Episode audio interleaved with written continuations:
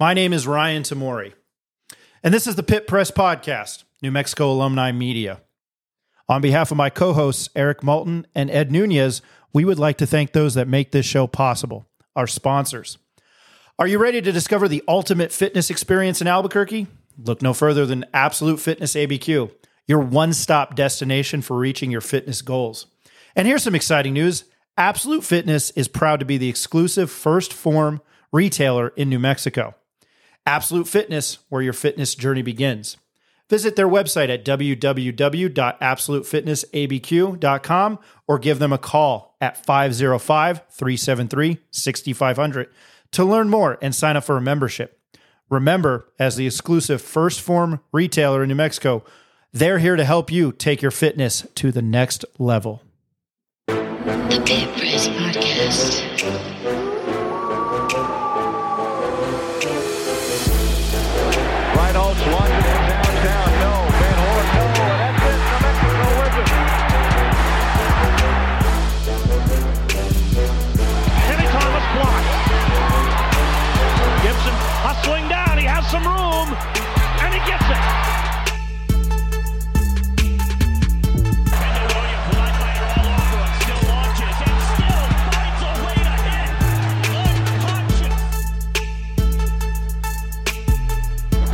For not there. Oh, Daisy gives the Lobos the lead. New Mexico's going to dribble out the front. The Lobos repeat as conference tournament champions. Kendall Williams fires the ball into the air, but New Mexico wins it this afternoon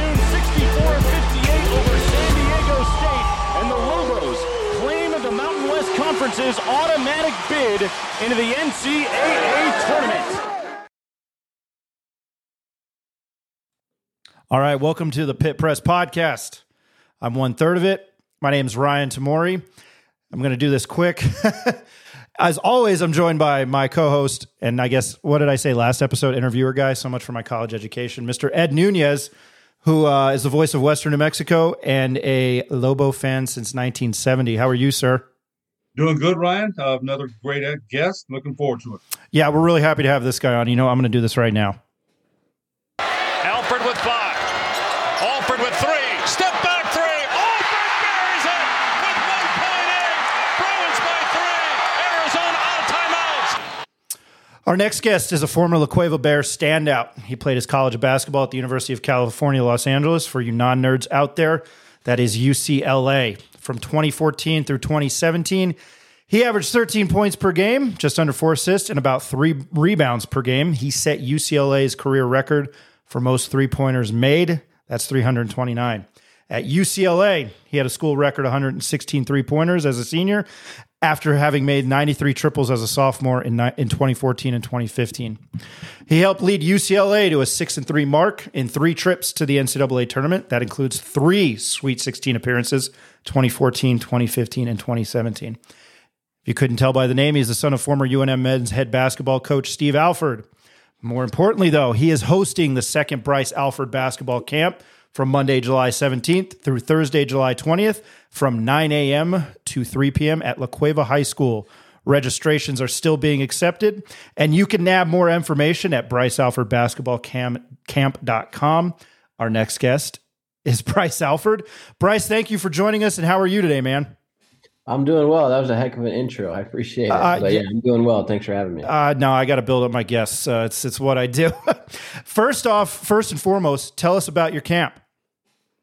yeah, I'm really excited. Um, this is something that I've I've been wanting to do for a long time. I got to do it for the first time. Um, I want to say four years ago, um, and uh, it's something I want to do every summer. But then obviously COVID happened, and it kind of shut down summer camps for kids for a while.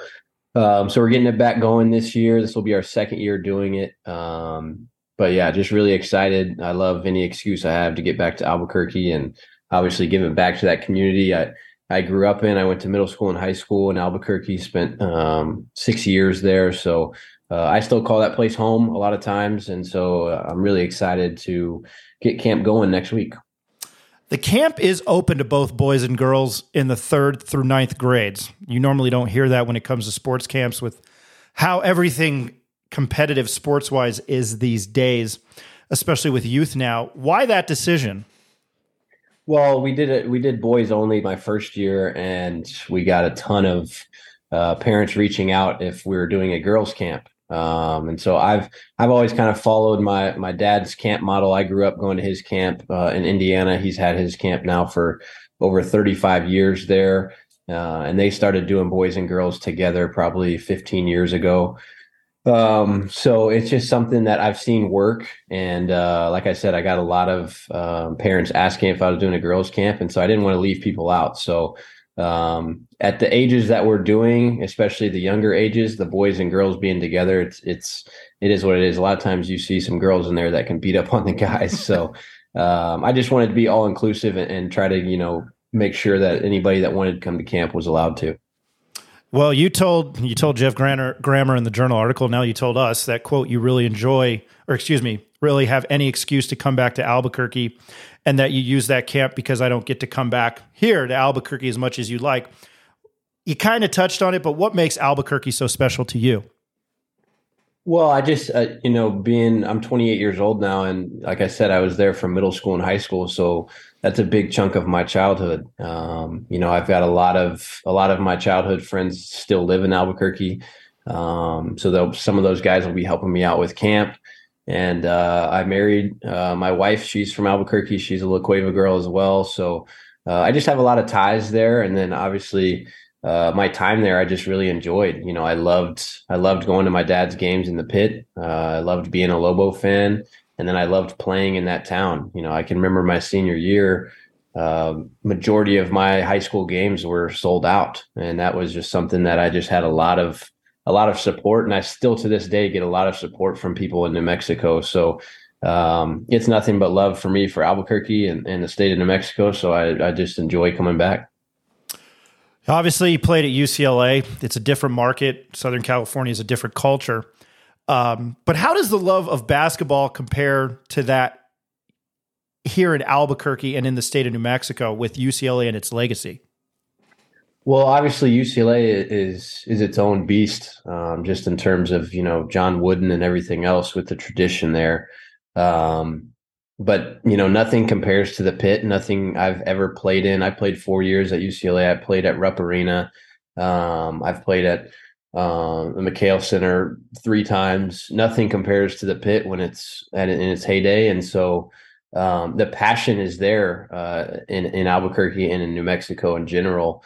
Uh, that's what i've always loved. And that's why another reason i do camp is because people love the game. People love the game in new mexico. And uh, LA is just a different beast because you've got so many different sports and so many pro avenues going on, and so much. Just there's so much going on in LA that uh, even if we sold out a game at UCLA, usually it, it took until the second media timeout for that thing to be full. So, uh, whereas in like a place like the pit, it's full before tip off. So it's just a different, it's a different, like you said, different avenue, different market, but um, the passion is is incredible in New Mexico for basketball. You kind of elaborated on that, and that's how I kind of wrote this question. So forgive me. You know, I said UCLA is UCLA. No need to paint the picture of the basketball history there, um, but you had an, a, a, a outstanding career there. You're the school's number five all time leading scorer with 1,922 career points. You became UCLA's only player to record over 1,700 career points and 500 assists. With the legacy of that program, do you ever think that there's something you would that you would or could accomplish going there? Uh, I mean, no. You know, I I I'll be honest, I was committed to come to New Mexico. Uh, I just knew I wanted to play for my dad.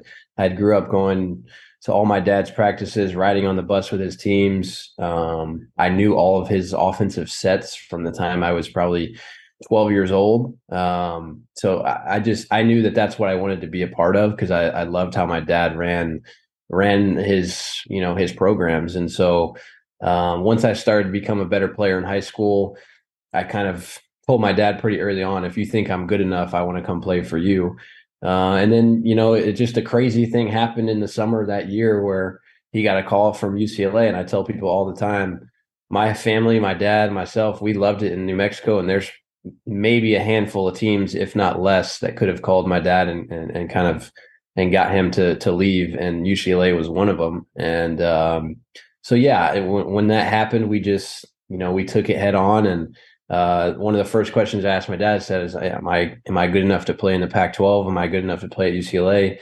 And he reassured me right away that I was. And um, so yeah, I just went. I, I tried to attack it head on, and uh, I was lucky enough to have some really really good teammates in my four years there. So uh, the 500 assist part definitely is because of that. Um, but yeah, I, I, wouldn't have imagined I had the career that I had, but I also was confident that that I was a, a good enough player to play there and, and have a good career you know, you mentioned Bryce, the power uh, of the pit. You mentioned that. You also mentioned the tradition at UCLA and Wooden, uh, Walt Hazzard, Gail Goodrich, Alcindor, Walton, Marques Johnson, Reggie Miller. There's so many great names, and uh, you know your name's right amongst the. It's one of the leading scores of all time. That's got to be uh, very special for you, considering the tradition they have there at UCLA. But you know, you mentioned that the, UCLA was one of the few schools that could have called you know your dad uh, to leave, and this brings us to our next question. Your dad had just signed an extension at UNM, and then UCLA came calling. Had your father stayed at UNM, uh, there's probably a pretty good chance you would have been a Lobo. Have you, do you ever think about that?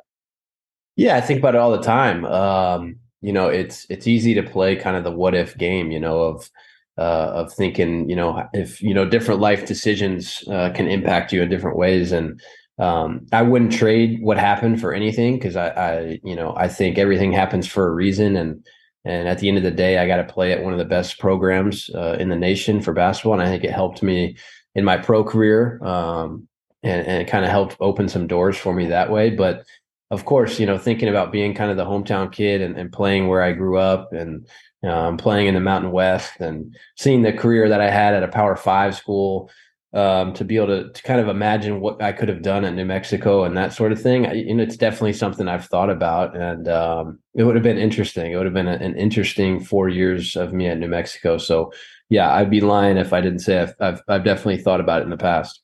You know, we mentioned this to Roman Martinez. I mentioned this to J.R. Giddens in, the, in a previous interview. You know, your dad, uh, gold medal winner, won a national championship, played for Bob Knight, played for your grandfather. And there's so many things that might not be just one thing. You know, your brother Kory was an assistant with him. You know, when you played in La Cueva, your dad's always in the stands. I remember. What was the biggest thing you took from having your dad as your coach at UCLA? Um, I well, for one, the memories um, of, of just we have lifelong memories now of of those four years together, and that's what I tell people too. Is if I would have gone and played somewhere else uh, and not had, had him as my coach, because he is a coach, he would have never been able to see me play in college. Um, you know, he wouldn't have been able to go to one game because, you know, schedules are, are too difficult that way. So I gotta, he got to see every single one of my games up close and personal. So that's something that I'll always, we'll be able to remember for our life. Um, and nothing can replace that. But um, the biggest thing I take away from from him and being around him is just the work ethic that it takes to to get to a level like that. Um, and to have the success that he's had at, at every stop he's been, uh, with arguably New Mexico being his most successful. So uh, just the work ethic and the dedication and kind of the obsession you have to have of of just getting better at whatever it is that you do every day. Probably being coached by uh, you know your grandfather and Bob Knight. I read a season on the brink, man. I read that book, and there was a lot of great parts of that. There really was. You know, Bryce, you played with two of the top twenty players taken in the 2017 draft. Lonzo Ball, number two overall, and, and you know Lonzo Ball's hit some bad times with that knee. It's unfortunate, you know, with the uh, the knee problems he's having. And TJ Leaf, number 18 overall. Can you describe what it was like watching and playing with them during the 16 17 season? Well, that was a special team. I think that was arguably one of the best offensive teams there's been in college basketball in a long, long time. Uh, statistically, we led the nation, or we're top five in the nation in just about every category. And uh, it was just a fun team to be a part of because any given night, one of our players could have had 30 points. Uh, we'd had a ton of games that we had as a team, 20 to 30 assists as a team. And uh, we played so up and down so fast and, and, shot a ton of threes. And we were allowed to do that because of guys like the two that you mentioned, because um, Lonzo was so good at getting a rebound and pushing the break. And uh, a lot of people asked me, especially when I was in uh, my pre draft stuff um, coming out of college, because he was in that draft as well. uh, a lot of NBA executives were asking me what makes Lonzo who he is, or why should we take him in the in the top five? What makes him better than so and so? And what I told him is, I've never had I've never played with a guy that hits you in your shooting pocket on every single pass, and it was incredible that. Uh, I mean, my three point percentage from my junior year to my senior year went up by I think six or seven percent. Um, and a lot of that is a testament to him, just because one, when I was open, he would always find me, but two, he would hit me right in my shooting pocket. And as a shooter, that makes things really easy. Um, but yeah, I played with, like I said, I played with a ton of really, really good talent. I played with those two, uh, Kyle Anderson, my freshman year, um, Zach LaVine, who I'm still very close with. I played with my freshman year. Um, so yeah, Norman Powell, I can go down the list. There's a ton of guys, but uh, yeah, a lot of really good, talented teammates I had in four years.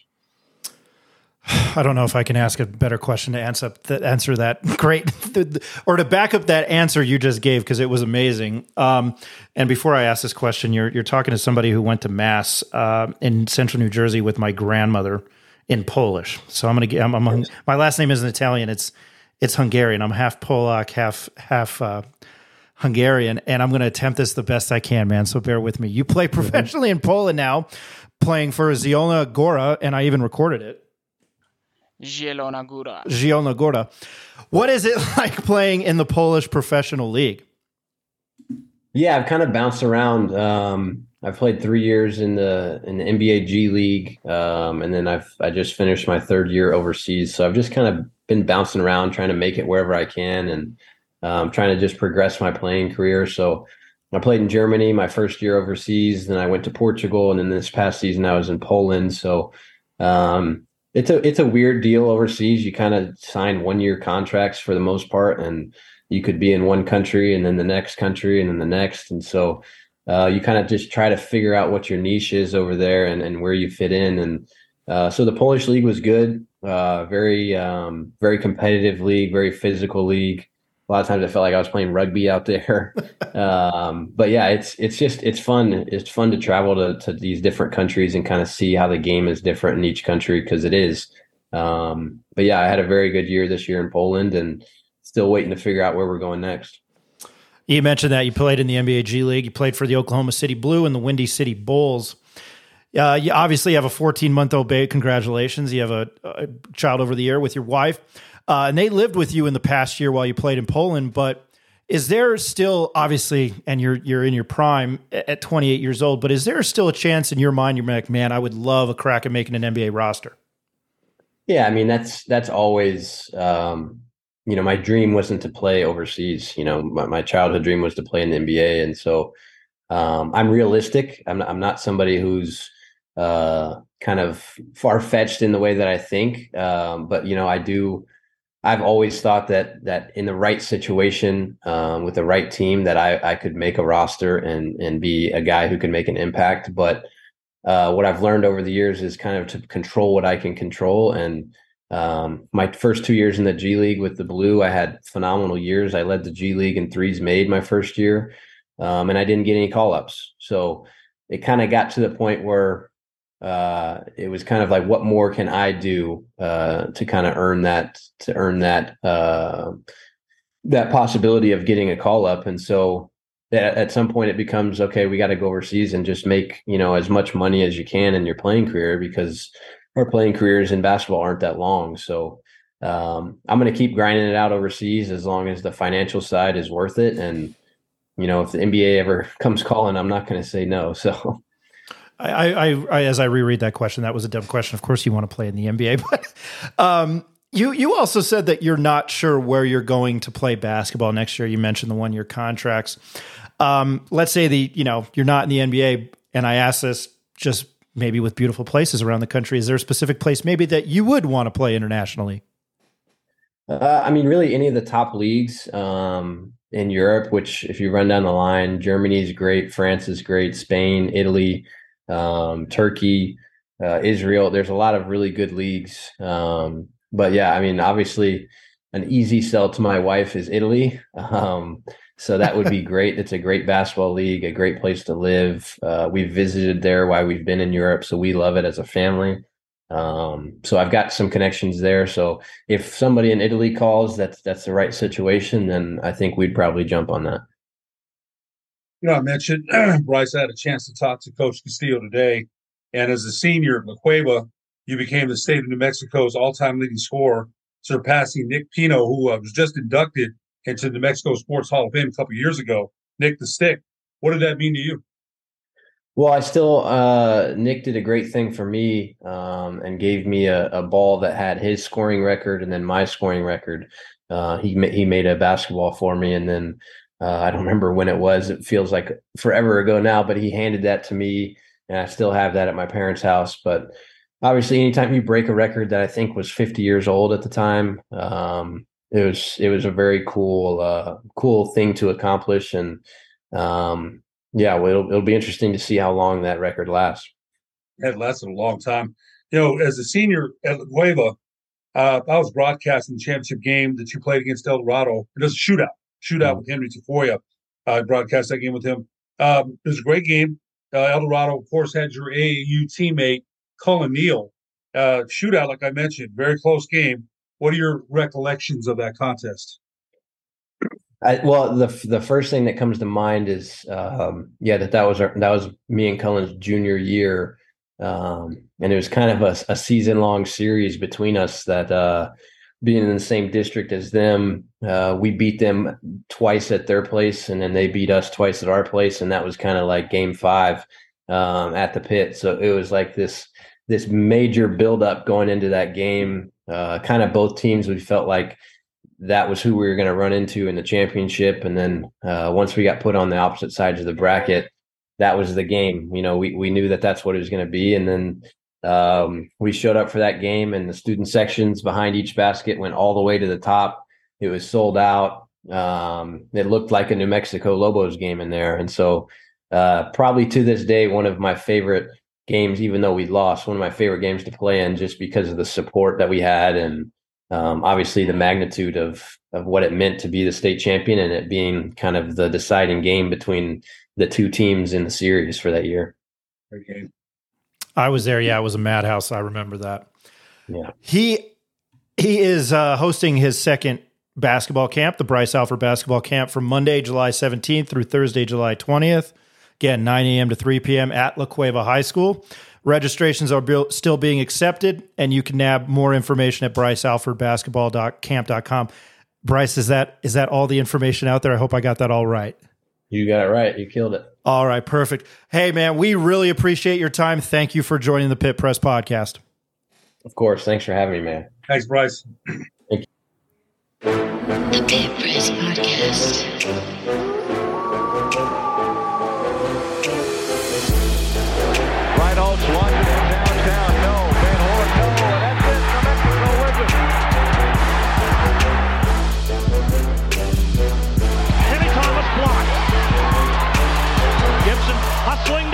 Some room, and he gets it.